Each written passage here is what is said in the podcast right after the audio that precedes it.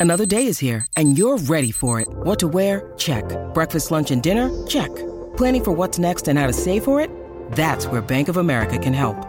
For your financial to dos, Bank of America has experts ready to help get you closer to your goals. Get started at one of our local financial centers or 24-7 in our mobile banking app. Find a location near you at bankofamerica.com slash talk to us. What would you like the power to do? Mobile banking requires downloading the app and is only available for select devices. Message and data rates may apply. Bank of America and a member FDIC.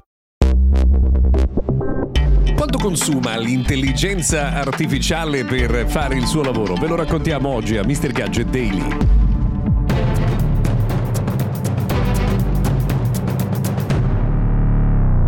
Prima di tutto buona domenica, io sono Luca Viscardi, ogni giorno viviamo qualche notizia dal mondo della tecnologia e dell'innovazione e oggi vi raccontiamo di uno studio che è stato fatto dai ricercatori della Carnegie Mellon University che eh, rivela ad esempio quanta energia ci vuole per generare una singola immagine con l'intelligenza artificiale generativa. Beh, pensate che eh, l'energia necessaria è quella al peso energetico di una ricarica carica completa di uno smartphone. E non solo, perché sono stati esaminati diversi modelli di intelligenza artificiale, eh, riscontrando che quella che richiede più energia è la Stable Diffusion XL, eh, che eh, per la creazione di eh, mille immagini eh, richiede una quantità di anidride carbonica uguale a quella di un viaggio di 6,6 km di una macchina a benzina mentre generare un testo per mille volte ha l'impatto della guida di un eh, metro di strada. Ma non solo, perché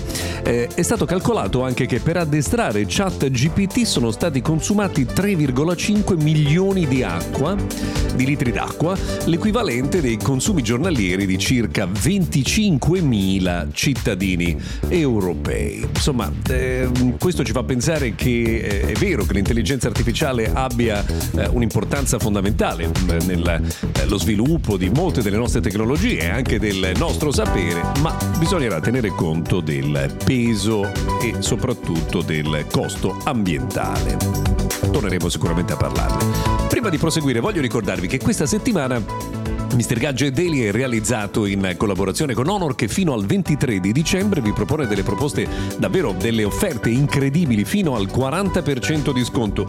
Potete ad esempio comprare Honor 90 a 369,90 euro al posto di 549,90. Eh, parliamo di uno smartphone con una fotocamera da 200 megapixel, una batteria ad alta densità energetica e un display super luminoso. Ma se volete ancora di più potete acquistare Honor Magic 5 Pro a 799,90 euro anziché 1199,90. Trovate tutte le informazioni su highhonor.com.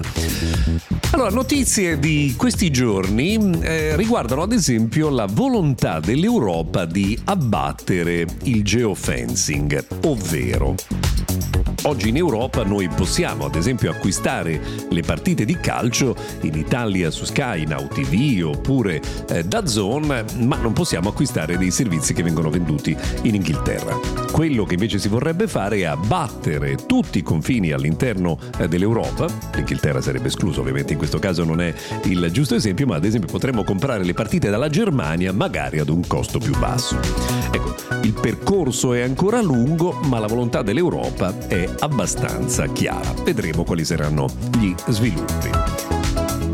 Si parla spesso eh, del servizio Rich Communication Services, cioè della versione evoluta degli sms e spesso pensiamo che sia una mh, mm, tecnologia giovane. Pensate che in questi giorni compie 15 anni e nonostante questo periodo di tempo trascorso dal momento in cui è stata lanciata ancora non è riuscita ad avere una vera popolarità tra eh, gli utenti. Eh, insomma, v- vedremo se prima o poi, soprattutto con l'adozione di questo standard anche da parte di Apple finalmente si avrà eh, un'imposizione sul mercato di questo standard, magari anche a svantaggio eh, di WhatsApp e di tutti gli altri sistemi di messaggistica.